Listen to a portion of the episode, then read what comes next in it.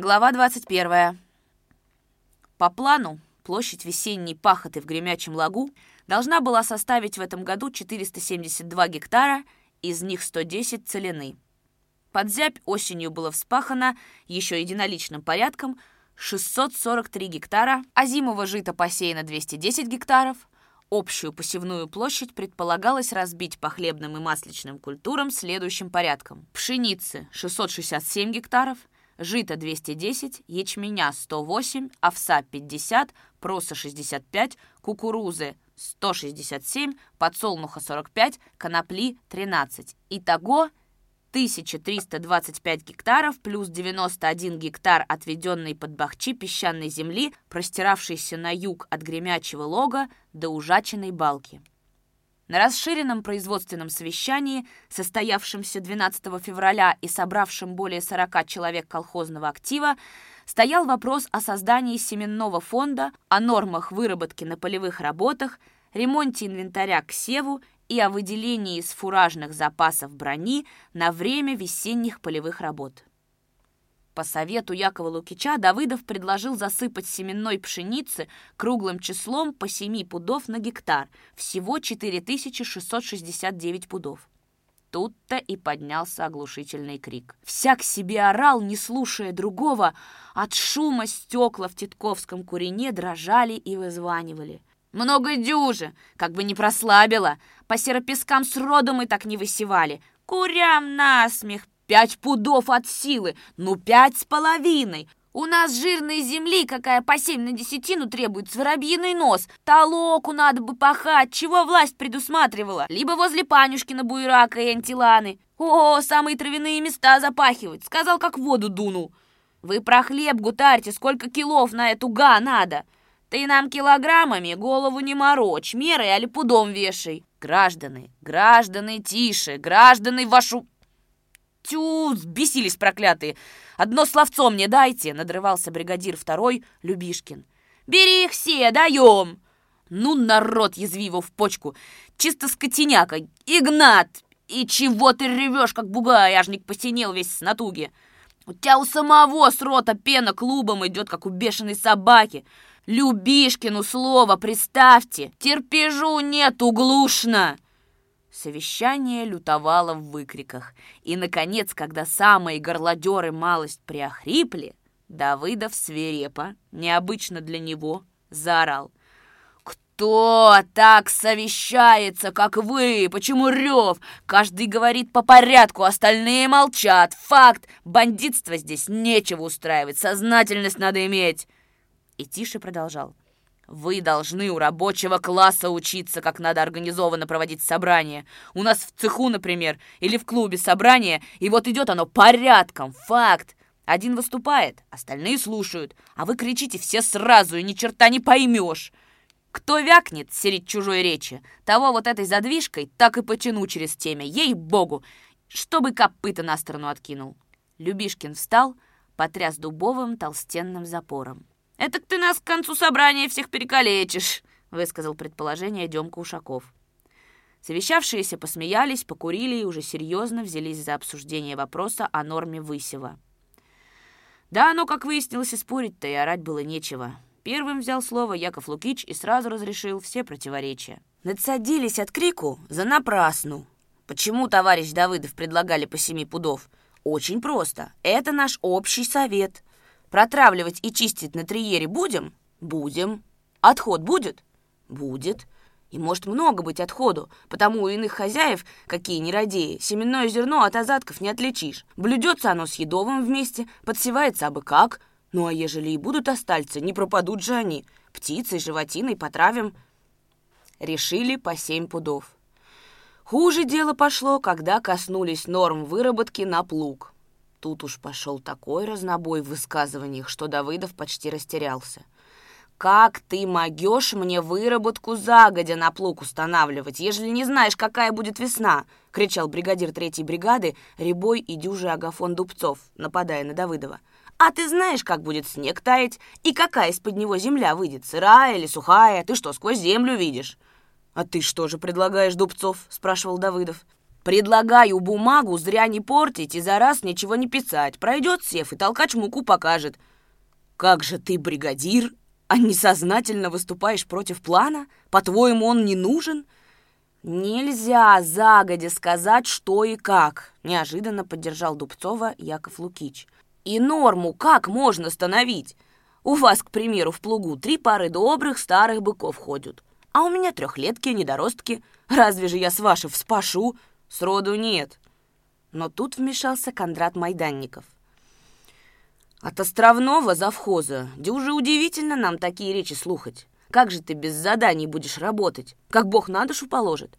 Я от чипик не буду рук отымать, а ты на припеке будешь спину греть, а получать за это будем одинаково. Здорово живешь, Яков Лукич!» «Слава богу, Кондрат Христофорович. А как же ты уравняешь бычиную силу и землю? У тебя мягкая земля, а у меня крепь. У тебя в низине лан, а у меня на бугру. Скажи уж, ежели ты такой умный. По крепкой одна задача, по мягкой другая. Быков можно подровнять в запряжках, все можно учесть, ты мне не толкуй. Ушаков хочет говорить. Просим. Я бы, братцы, так сказал. Худобу надо, как оно всегда водится, за месяц до сева начать кормить твердым кормом, добрым сеном, кукурузой, ячменем. Вот тут вопросина, как у нас с кормами будет? Хлебозаготовка съела лишнюю зерно. О скоте потом будет речь. Сейчас это не по существу. Факт. Надо решать вопрос о нормах дневной выработки на пахоте. Сколько гектаров по крепкой земле, сколько на плуг, сколько на сеялку.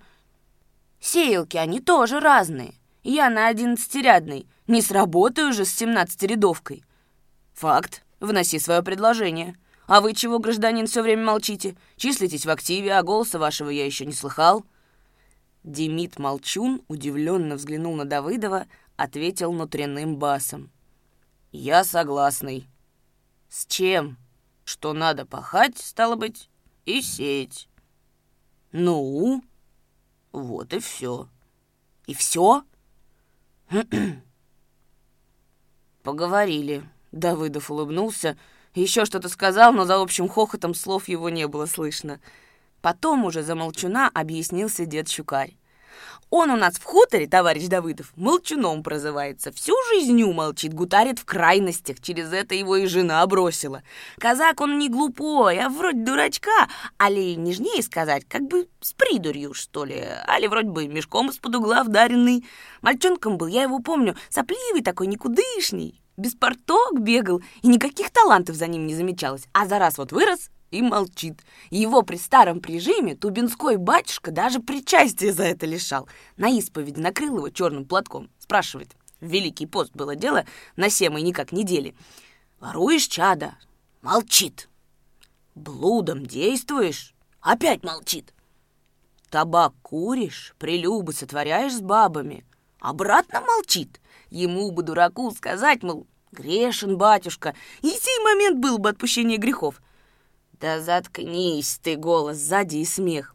За раз в один секунд кончаю. Ну, а он только сопит и глаза лупит, как баран на новые ворота.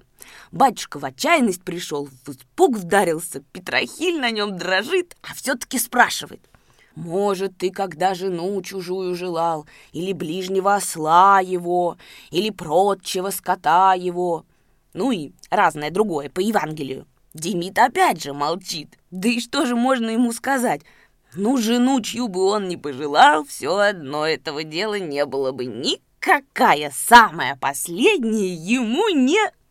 Кончай, дед, к делу не относящийся твой рассказ, сурово приказал Давыдов. Он за раз отнесется, вот-вот подойдет к делу. Это только приступ, еще один секунд. Перебили. Ах, да и твою закачан, ты забыла, об чем речь-то шла.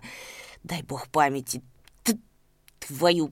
С такой памятью... О, вспомнил! Дед Щукарь хлопнул себя по плеше, посыпал очередями, как из пулемета. Так вот, насчет чужой жонки Демидовы дела табак были. А осла чего ему желать или прочую святую скотиняку? Он, может, и пожелал бы, пребывая в хозяйстве безлошадным. Да они у нас не водятся, и он их сроду не видал. А спрошу я вас, дорогие граждане, от кель у нас ослы? Спокон веков их тут не было. Тигры там или осел, то же самое верблюд. «Ты замолчишь, Нони?» — спросил Нагульнов. «За раз выведу из хаты». Ты, Макарушка, на 1 мая об мировой революции с полден до закату солнца в школе говорил. Скучно говорил, слов не то ж да одно ж толок. Я потихонечку на лавке свернулся калачиком, уснул, а перебивать тебя не решился. А вот ты перебиваешь. «Нехай кончает, дед, время нас терпит», — сказал Разметнов, шибко любивший шутку и веселый рассказ. Может, через это он и смолчал, никому ничего и не известно. Поп тут диву дался. Лезет головой к Демиду под платок, пытает. «Да ты не немой?» Демид тут говорит ему.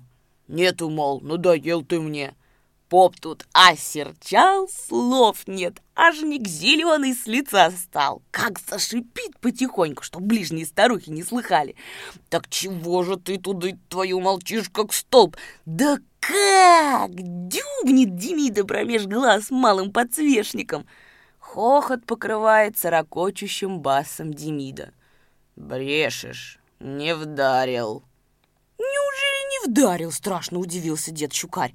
Ну, все одно, хотел, небось, вдарить. Тут он его и причастия лишил.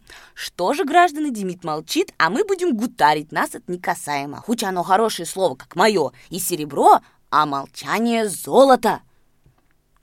Ты бы все свое серебро-то на золото променял, другим бы спокойнее было посоветовал Нагульнов. Смех то вспыхивал горящим сухостоем, то гаснул. Рассказ деда Щукаря было нарушил деловую настроенность, но Давыдов смахнул с лица улыбку, спросил. «Что ты хотел сказать о норме выработки? К делу приступай». «Я-то?» — дед Щукарь вытер рукавом вспотевший лоб, заморгал. «Я ничего про нее не хотел. Я про Демида засветил вопрос. А норма тут ни при чем». Лишаю тебя слова на это совещание. Говорить надо по существу, а балагурить можно после. Факт. Десятину в сутки на плуг, предложил один из агроуполномоченных, колхозник батальщиков Иван. Но Дубцов возмущенно крикнул. «Одурел ты! Бабки своей рассказывай по-баски. Не вспашешь за сутки десятину. В мылу будешь, а не сработаешь. Я пахал допреж. Ну, чудок, может, и меньше. То ты оно, что меньше. Пол десятины на плуг. Это твердой земли. После долгих споров остановились на следующей суточной норме вспашки. Твердой земли на плуг 0,60 гектара, мягкой 0,75. И по высеву для садилок 11-рядный 3 с четвертью гектара, 13-рядный 4, 17-рядный 4 и 3 четверти. При общем наличии в гремячем лагу 184 пар быков и 73 лошадей план весеннего сева не был напряженным – об этом так и заявил Яков Лукич. «Отсеемся рано, ежели будем работать при усердии.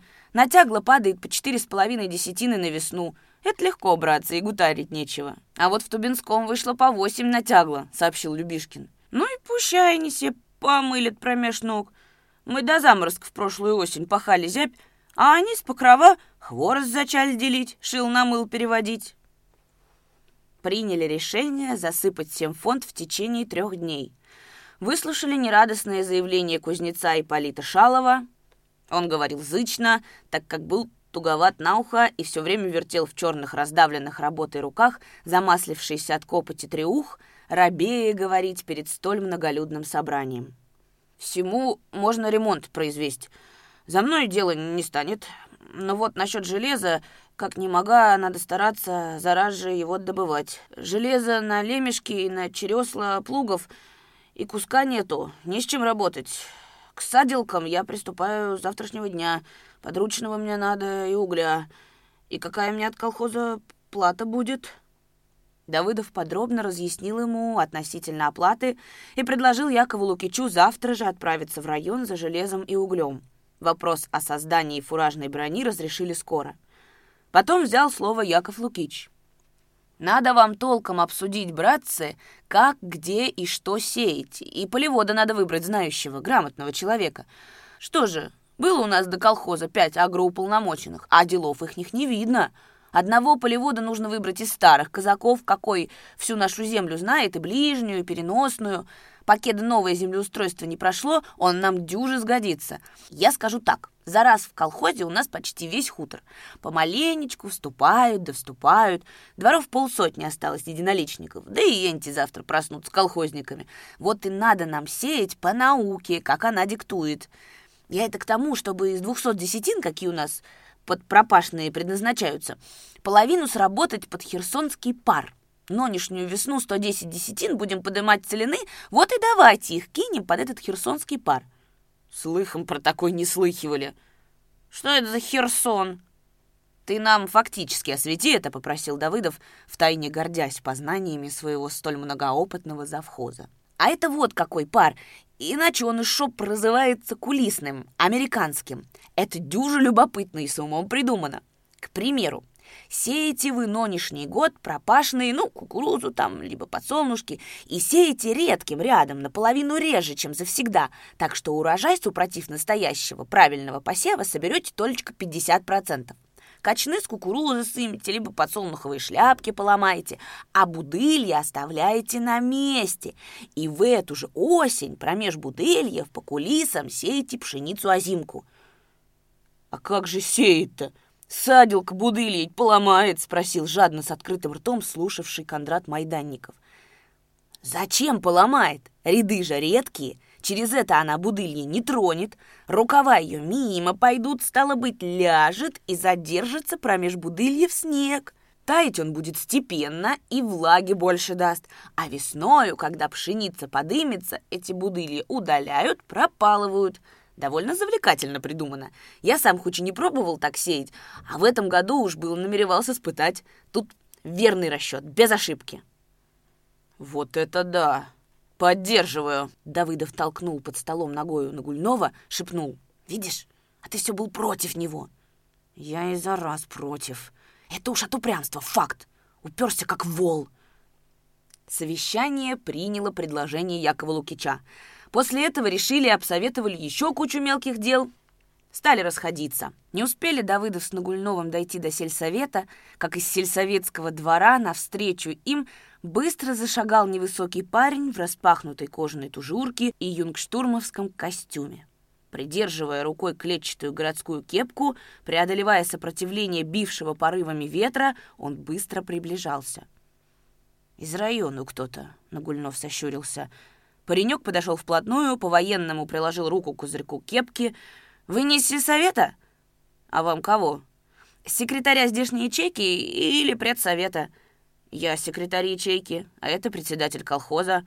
«Вот и хорошо. Я товарищи из агит колонны. Мы только что приехали и ждем вас в совете». Курносый и смуглолицый паренек, быстро скользнув глазами по лицу Давыдова, вопрошающе улыбнулся. «Ты не Давыдов, товарищ?» «Давыдов», «Я тебя угадал. Неделю две назад встречались мы с тобой в окружкоме. Я в округе работаю, на маслозаводе, прессовщиком». И только тут Давыдов понял, почему, когда подошел к ним парень, вдруг пахуче и сладко дохнуло от него подсолнечным маслом. Его промасленная кожаная куртка была насквозь пропитана этим невыветривающимся вкусным запахом.